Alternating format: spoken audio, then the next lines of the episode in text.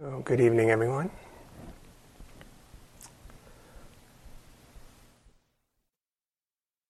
When you're looking so peaceful, it's a little hard to interrupt your your peace. And I know that's not necessarily what's going on inside, but on the outside, it looks it looks so nice.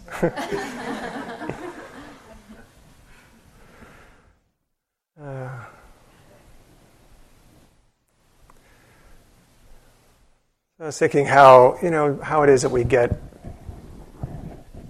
to where we are. Um, how do we get to day five? Anyone counting? I think it's day five. How do we get here?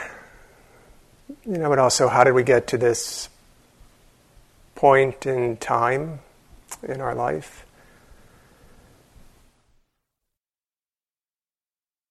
Just all these uh, drops, all these moments that constitute our time, that make up our, our time. You know, moment by moment, retreat starts, we arrive. Usually the mind and body are spinning, a lot of energy, a lot of weight that we're carrying, or don't necessarily always know exactly how much weight we're in fact carrying, just how exhausted we really are. And, you know, by hanging out in this kind of environment, what happens is really drop by drop, slowly, all of us together are, at least on average, we could say, we're moving in a direction moving in a direction. And one of my favorite short little lines from the Buddha he said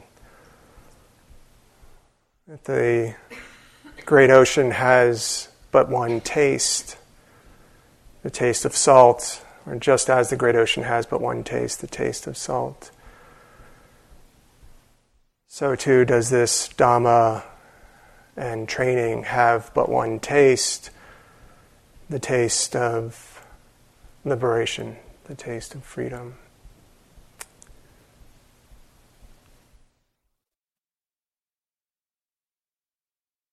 I don't think I knew exactly what I was up for um, before my first retreat. Um, I probably would have run away had I known uh, how long the journey is, because I thought, oh, good, one retreat, uh, I'll do a retreat and kind of fix, you know, fix things up a bit, and uh, just tidy, tidy the mind and heart, you know.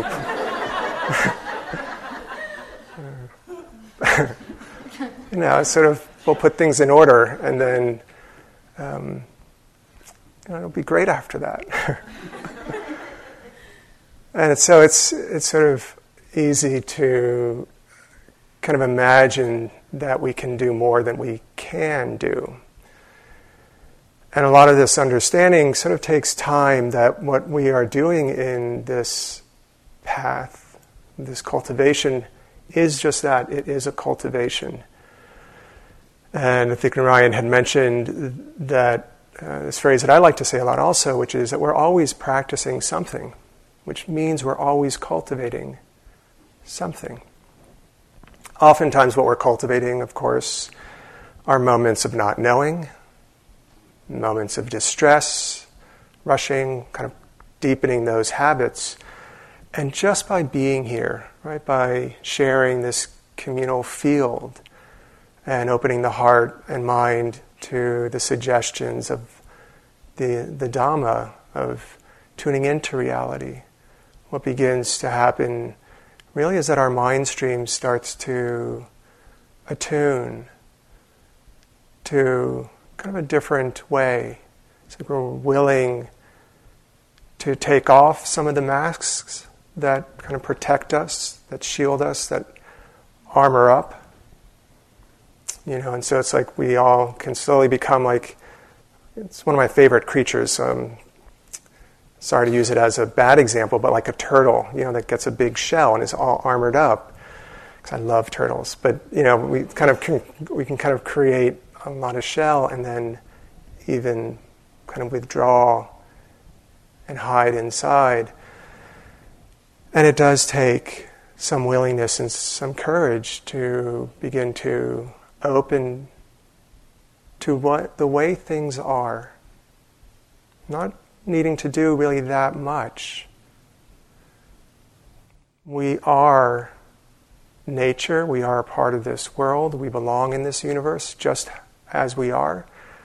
And yet it's so easy to sort of separate ourselves, to pull ourselves back as if we don't really belong, that it's not really worthy or worthwhile to truly know, you know, our vulnerable state of mind.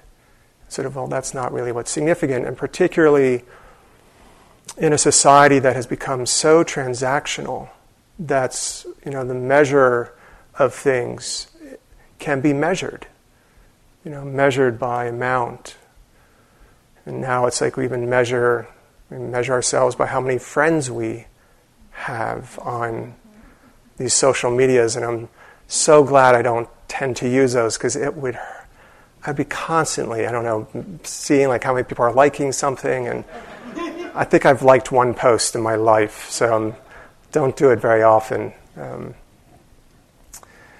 you know, so it's so easy for our minds to just get caught into that kind of accumulation, and easy to miss what really the meaning of life can be about. And I'm just sort of amazed when I started practicing that this universe provides a opportunity, right, a path for our hearts and minds to fully awaken. And it's not like a a dream. Like when I first heard the, that word, and I think it's sort of, you know, in our cultural lexicon, just the word nibbana or nirvana, nibbana in the Pali, it sounds sort of like this, I don't know, heaven thing that we can't reach it here, or I can't reach it for sure. Or if it is reachable, it's only reachable by some past being that wasn't really human um, and yet, when we really start to explore what does liberation really mean, and what does freedom mean, in our normal way of thinking about freedom means I'm free just to do whatever I want. And I'm free in that way. I'm free to just express, and that's a certain kind of freedom. But when we really look at what is it that traps our heart and mind, right? That binds us into confusion, into a sense of separation, into division, into a feeling of a lack. This moment isn't good enough. I'm not good enough. This moment just is not good enough. And so then we're constantly running, in a way, in our own personal lives, but then as a society, this just frenetic energy because we don't have this knowledge, in a way, that we can live this life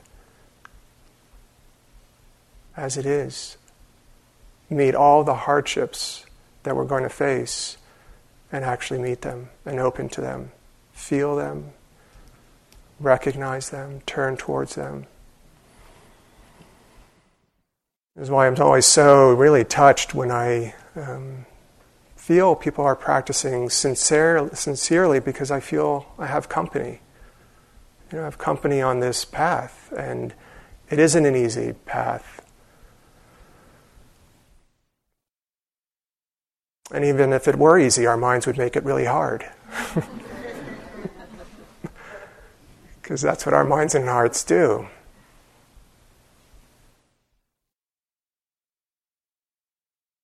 So, in a way, like what it is that we face will be difficult because of our fears, our anxieties, in a way that the qualities of the mind and heart aren't quite able to match the particular challenge. And this is what our training is about.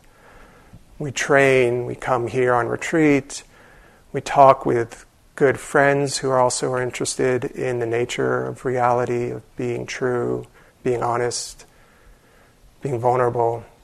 And all of those drops add up. They all add up.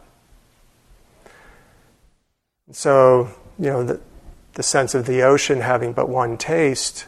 And so when we practice, as it said, a little bit, we do begin to have that taste. It's the taste of salt, that taste of freedom. Even if it's just smaller moments, a few more moments in our day than we otherwise would have had, that we are awake, that we knew our mood, we knew our state of mind. We even know that the heart is struggling, is a bit of taste of freedom. That is how the struggle will be known, can be felt, and slowly begin to understand what the process is. What is creating it? What is the mind thinking? What beliefs are there? What ideas am I holding on to?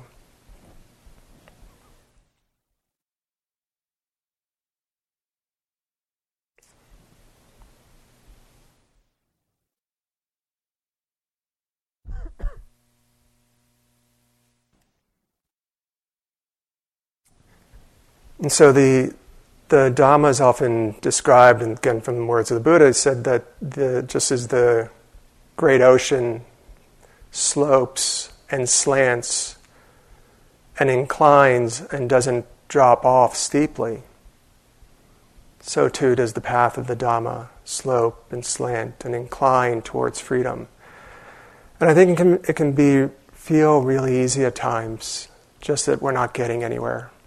You know, I'm not sure I'm getting anywhere. It's day five, and this is potentially the mind may have had the thought that the retreat is coming to an end soon. Um, and then when we think retreat is coming to an end soon, then we start to think, what have I gotten out of it? And you might have gotten a lot out, which, which is wonderful. And even if you don't think you've gotten a lot out of it, we know you've gotten a lot out of it. Because it's impossible in a way. It would be unlawful against the laws of cause and effect to have spent time, moment by moment, not just out towards screens and concepts constantly, but slowly coming in touch with moment to moment process of reality. And that is a cause and effect process. And so that is why this path is constantly sloping towards a place of freedom, a place of ease. And in a way, we don't have to do a lot. We really don't. But we also can't stop. And I think that's probably the biggest hindrance. Because even though if we have said things that have been helpful in your path, that has been helpful. But ultimately, what has really happened here is that you've been using your mind for a lot of moments during this day in a, in a skillful way. Moments of awareness, moments of opening the heart, moments of receiving, remembering some wisdom in the mind. This moment is changing, arising, passing away. Thoughts are not an identity, they're just an arising and passing away. Same with emotions. Right, so moment by moment, this is how our path is unfolding, and it's easy to think it's sort of happening in the magic, you know, of the container, like there's some sort of magical dust that sort of happens that we pick up here. But it's actually the moment to moment use of our heart and mind.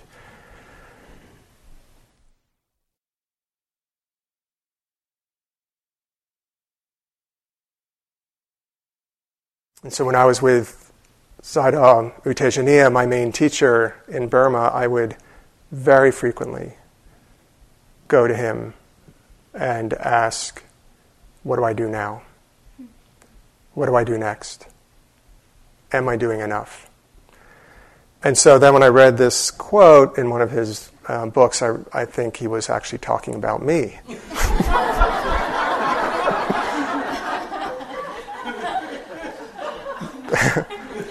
because I did, this is like, I said these exact words so many times. So often, this is from U Tejaniya, often yogis or meditators come to me and say, I'm stuck in my practice.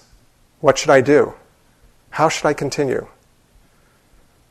All I need say is have right view and be mindful. Let any experience arise. This is just nature happening. Don't take it personally. We need to observe objectively, and from that we will learn. A learning process will unfold. And so he probably said that to me. And then the next day I would ask him, So what do I, what do, I do now? so then he would say, All I need say is have right view and be mindful. and so then I would go in again and he'd say, Have right view and be mindful. Right, so our practice can become kind of super complicated at times, like what am I, what am I doing? Or the mind's not quite clear. And we can make it very simple again. You know, is the mind present? Are we aware? Is awareness present? And, and am I seeing it through some kind of wisdom? Do I know that this moment is being known? Do I know that it's changing? Do I know that it's a process?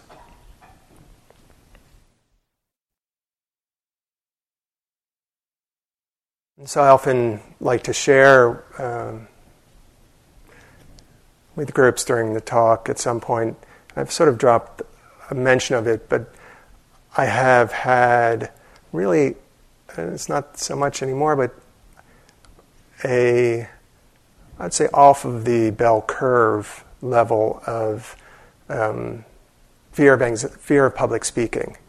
Just, I think mine is worse than yours type of. Um, Who thinks they have worse than I do? Or I did. I see a lot of hands. No. Um, so, and I remember it's like, you know, being in the monastery, and if you're there long enough in these, you know, places where people are practicing a lot, you hear all these stories of all these amazing things that you can, you know, you can do through your concentration, and some of them completely fantastical, and um, no idea, I don't think so, but anyways, I'd hear all these things, and I remember I just kept thinking, I don't care about superpowers. I want to be able to be free of the grip of this particular phobia because it was preventing me from living my life. I couldn't do anything that required any kind of group experience, you know, where I had to say my name.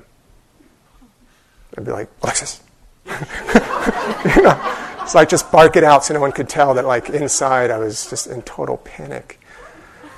And so I had this like I was asking Sayadaw as my heart was racing and there was like maybe one other person in the room, you know, and so I'm racing and you know, is it possible that my mind will understand this process? Because I'm being aware right now, my mind's racing, I know what's happening, how come it's not stopping? Just be mindful and have right view. he didn't say that, but so, and I was curious, like, is it is it possible? Is it actually possible to be freed from, in a way, our deepest sankharas, these patterns that trap us? Is it possible? And I really had this thought if it is possible that this conditioning here can be understood, can be relieved from the grip, from the suffering of it, I really had this feeling God, it is possible. Like total freedom will be possible.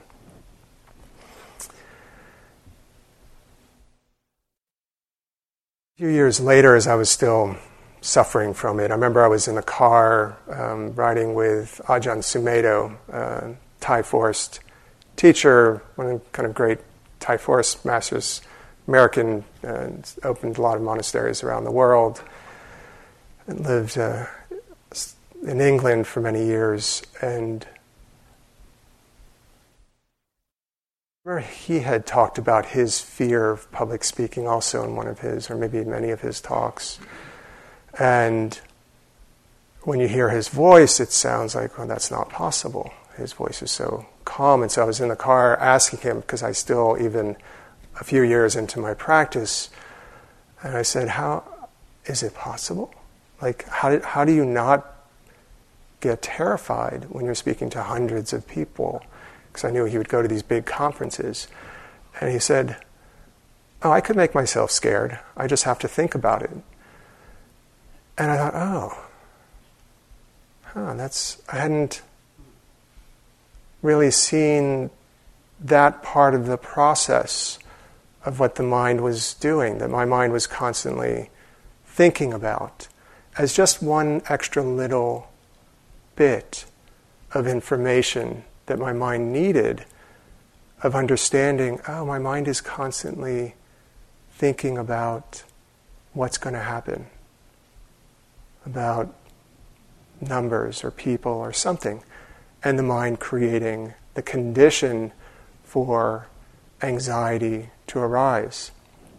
And that wasn't, you know, just the, the magic key, but it did show me that, oh, this is what moment to moment awareness allows us to do, is that we can pay attention in a way that we can see the process, cause and effect, a thought triggering a feeling, those feelings triggering moods, triggering a whole identity, a whole story that we'll never get out of. This is who I'll be absolutely forever, no end. And so we need to see these processes as unfoldings, as processes, and that is really why our practice of awareness is so radical, why it's so transformative, is because it allows us to be with our own experience as it is and understand our process, and then understand the process of life around us as well. We really begin to see what is suffering, what are the deep causes of suffering, how do I contribute it to it in my own heart, how am I contributing to it in the field around me. And when we see the process, we understand it, it's natural that the heart and mind begin to let go of those particular patterns.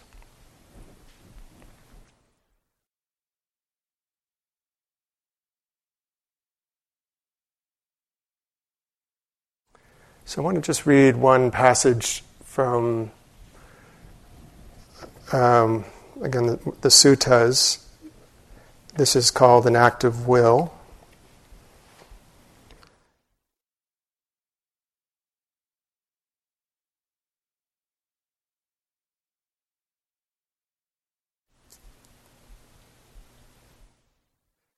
Okay, so for a person endowed, and this is sort of pointing to the lawful unfolding. It's called an act of will, but it's basically saying the path isn't an act of will, meaning we don't just make things happen, it is an unfolding. Okay, so for a person endowed with virtue, there is no need for an act of will. May freedom from remorse arise in me. It is in the nature of things that freedom from remorse arises in a person endowed with virtue. For a person free from remorse, there is no need for an act of will. May joy arise in me. It is in the nature of things that joy arises in a person free from remorse. For a joyful person, there is no need for an act of will. May rapture arise in me. It is in the nature of things that rapture arises in a joyful person. For a rapturous person, there is no need for an act of will May my body be tranquil. It is in the nature of things that a rapturous person grows serene in body. For a person tranquil in body, there is no need for an active will. May I experience happiness. It is in the nature of things that a person tranquil in body experiences happiness. For a person experiencing happiness, there is no need for an active will. May my mind grow concentrated. It is in the nature of things that the mind of a person experiencing happiness grows concentrated. For a person whose mind is concentrated, there is no need for an active will. May I know and see things as they actually are. It is in the nature of things that a person whose mind is concentrated knows and sees things as they actually are.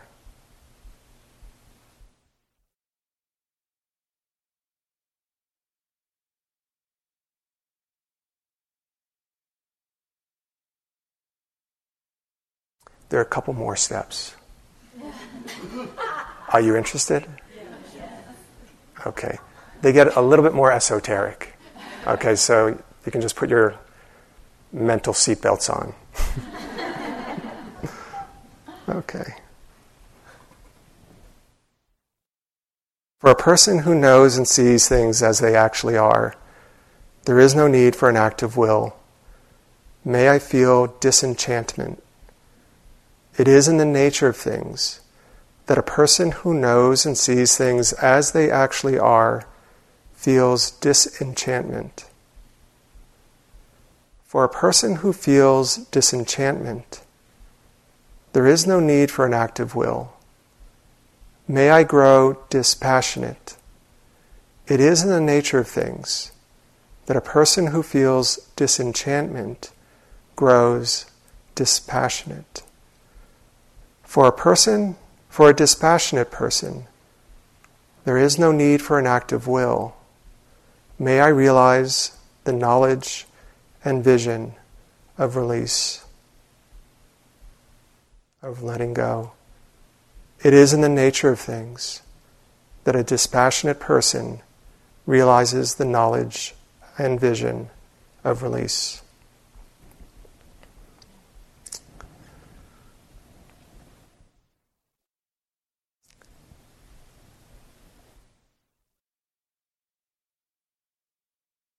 So I didn't have that frame of mind before my first retreat. As I, as I was kind of getting ready for my first retreat, I wasn't thinking, oh, here is this kind of progression where I'm going to, you know, head down this path of the possibility of full release. And yet, once we begin and we have these small moments of tasting what the Dhamma is about, what knowing reality is about. That we can know a contracted heart, a heart that's leading, right, with some kind of resistance, of closing down. We know the result of that. And then we know what happens and we experience it when the mind and heart are more open. That is already kind of pointing to what the whole path is laying before us. And we just keep meeting our edge. Where is our current edge? And what's here now?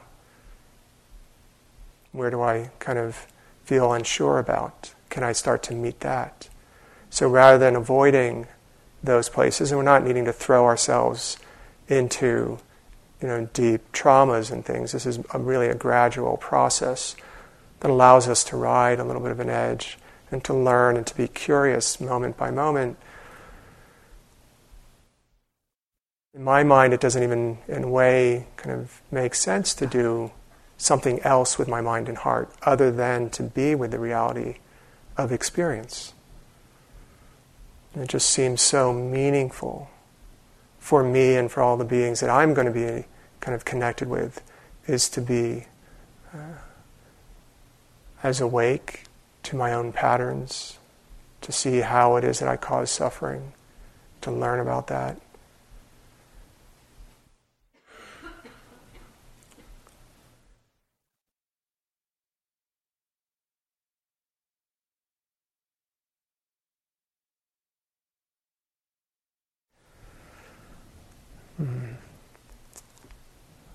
So I had um, told Narayan before I came in here that I was going to be just saying a couple words and then taking questions tonight. so I, I, that was mostly my intention. Um, but for the remaining time that we have, I would like to offer some time to just see what questions may be percolating it up, percolating up in your own practice, um, things that are really meaningful to you that you'd like to um, have some time just to, to put into the field. Yes. In the inquiry, like Narayan was talking about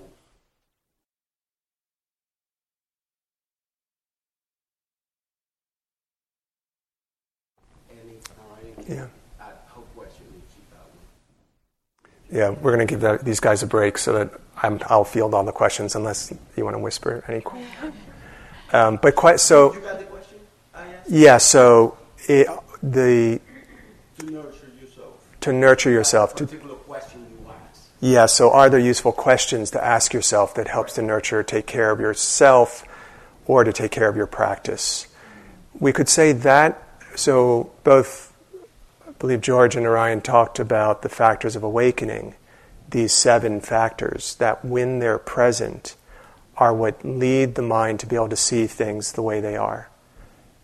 Right, that unbinds the mind from being caught in, in things. The second factor, so the first one is mindfulness. As we're steadily paying attention, moment to moment, we begin to become more curious about what is the process that is actually happening. What is this moment of reality? So when I was talking about asking Ajahn Sumedho about what happens with him, and he said, "Well, you know, I can, if I think about it, my mind can trigger." And what's happening there is that is that factor from mindfulness then comes interest or investigation. Investigation is in the kind of bucket of wisdom, the wisdom factor. So when we're dropping a question into our mind, we're really using our wisdom faculty to be a part of our practice. So one of the books that, again, from my teacher, U Tejaniya, the title of the book is Awareness Alone is Not Enough. And that may sound a little disheartening. It's like, I can hardly be aware, and now it's not enough. um, but we're, we're aware enough, honestly. And if we generally know enough, something about your experience, but the reason why it's not enough is we need to be looking at experience in a way that helps to reveal the nature of what is there. So before we start practicing, it doesn't sort of occur to most of us to recognize that whatever we're looking at is a cause and effect process, or that it's impermanent, changing, or that it's not a solid, permanent identity, a thing, that life is composed by constant conditioning. But when we hear that and then we reflect on it, that wisdom starts to come in. So the idea of bringing in questions into our practice is really useful, and it, and it really is a big part of our practice. It's going to be very individual. It may be a wisdom kind of question. So, for example, like, do I know that this moment is a new moment? For my mind, would help me a lot when I was stuck on something. Do I actually know that this is a new moment passing? Particularly when the mind would get calm, I would totally forget about impermanent. It just would be stuck in calm. But as soon as I remembered, oh, calm is being known, now I'm back to being awake, knowing the present moment. So dropping those kinds of questions in, so that's a little bit more on the wisdom side.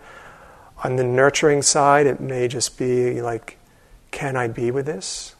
Is this okay to be with? So around my own constellation of phenomenon around public speaking would be heart racing, getting very red, right, in the face, very uncomfortable, shame. So whole all these different elements, and each one, as I would sort of ask, is this okay to be with?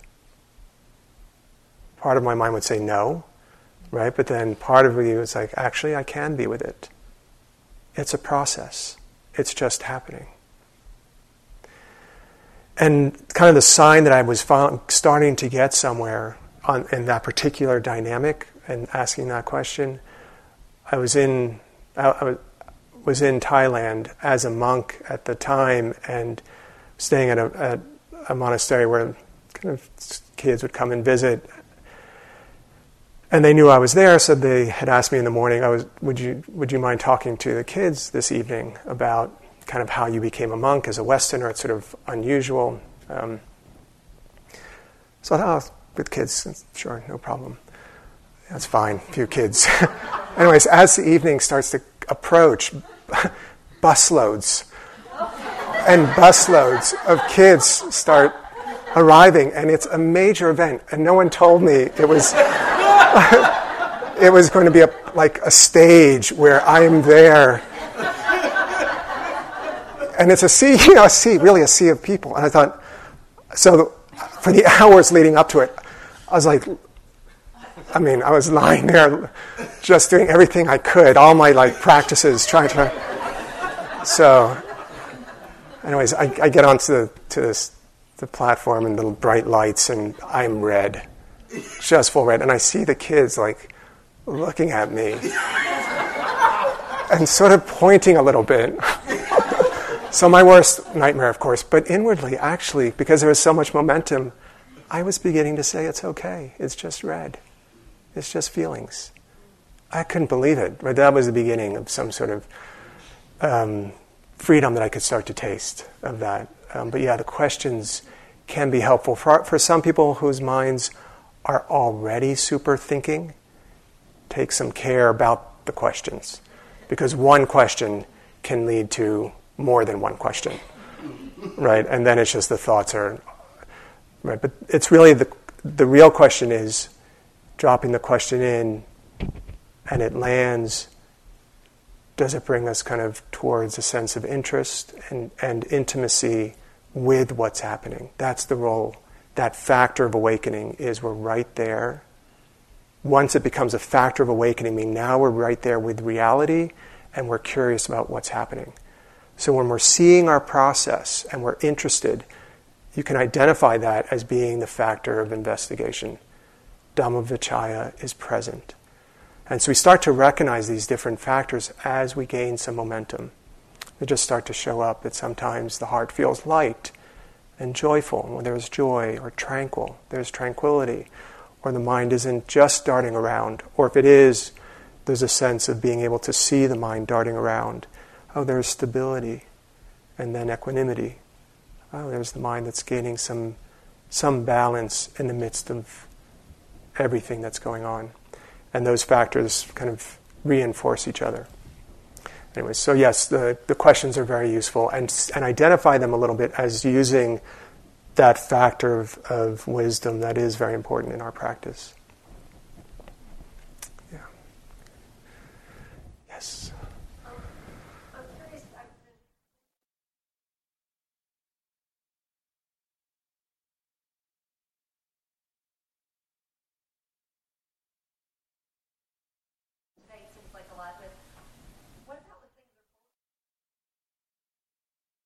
What to say that again? Are there things that are both pleasant or? Are, I know, like when things come up, and I'm right. like, well, they're kind of both. Right. And, and so I'm a little. I was just wondering how, how to work with that. I mean, some things are like, oh, the, you know, the lovely breeze. Yes, it's very pleasant. Okay, I mean, you know, that's very apparent. And some things are Right. Right. You know, but then I'm like, you know, more, you know, internal, whatever, my imagination. Right. Has Both. has has both. Just know that. Just be aware and have right view.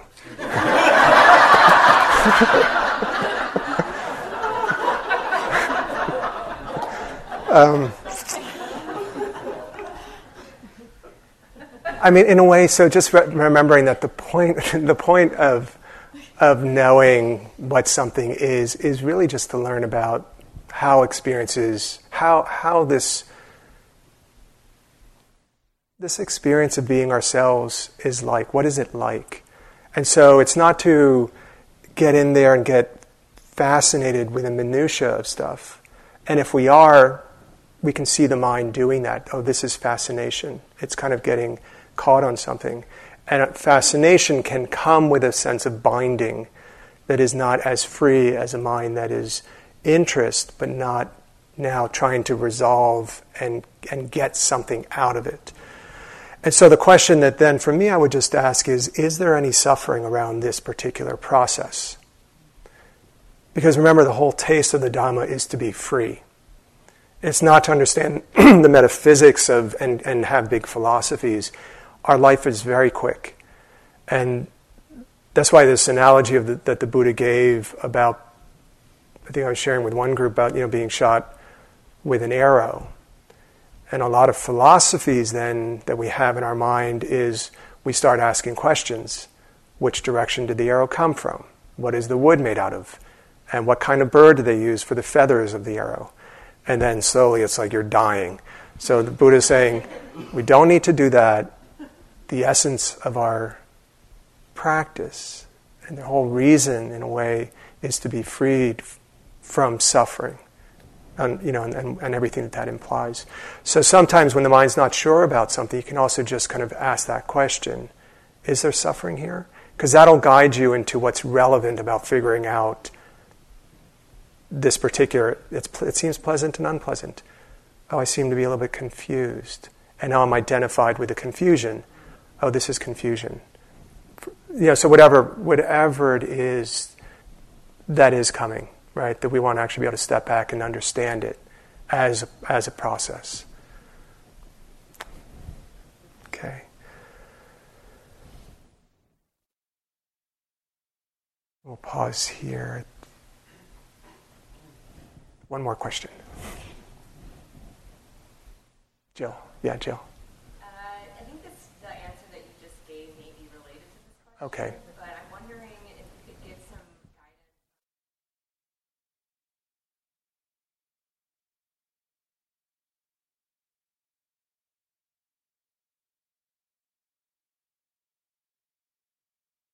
Yes, then, right.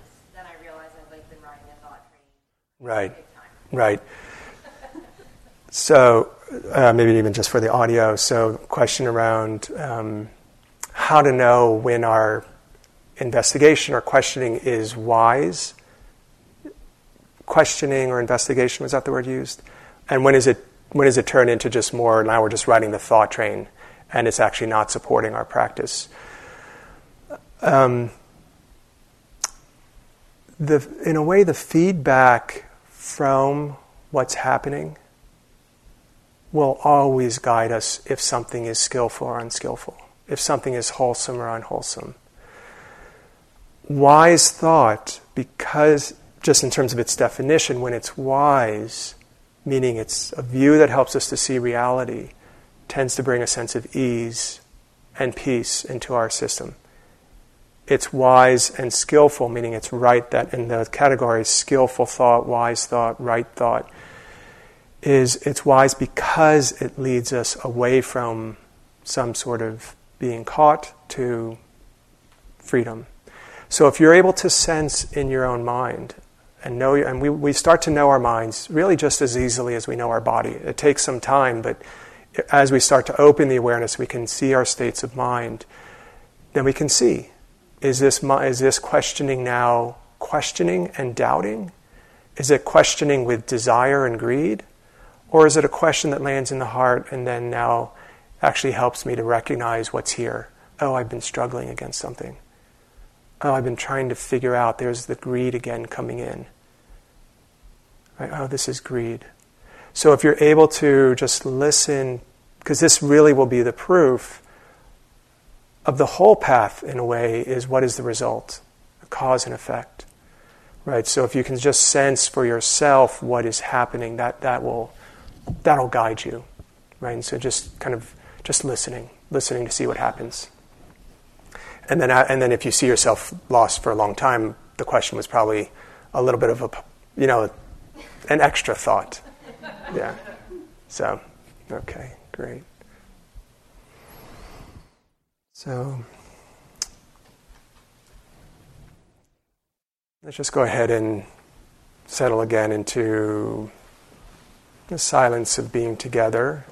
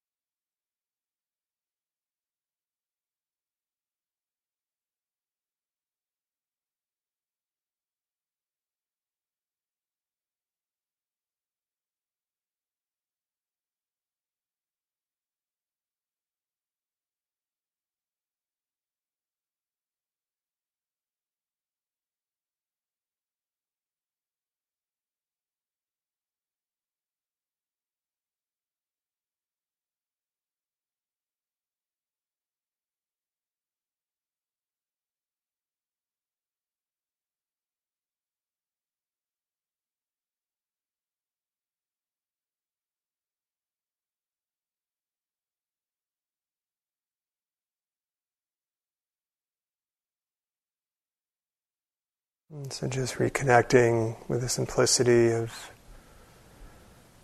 our practice. Don't need to do a lot. It's a natural unfolding.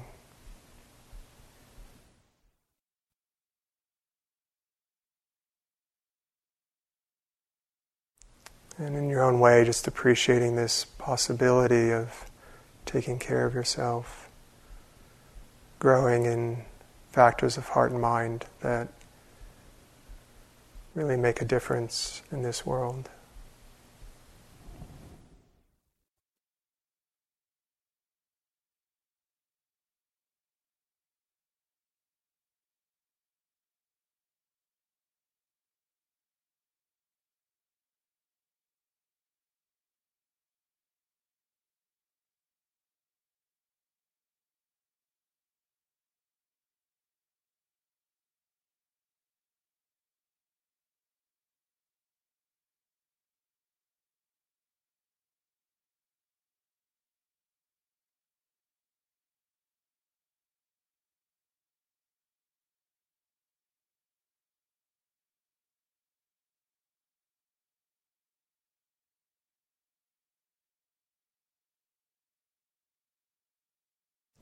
Uh, thank you for your practice and for your attention.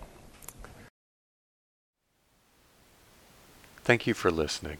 To learn how you can support the teachers and Dharma Seed, please visit dharmaseed.org slash donate.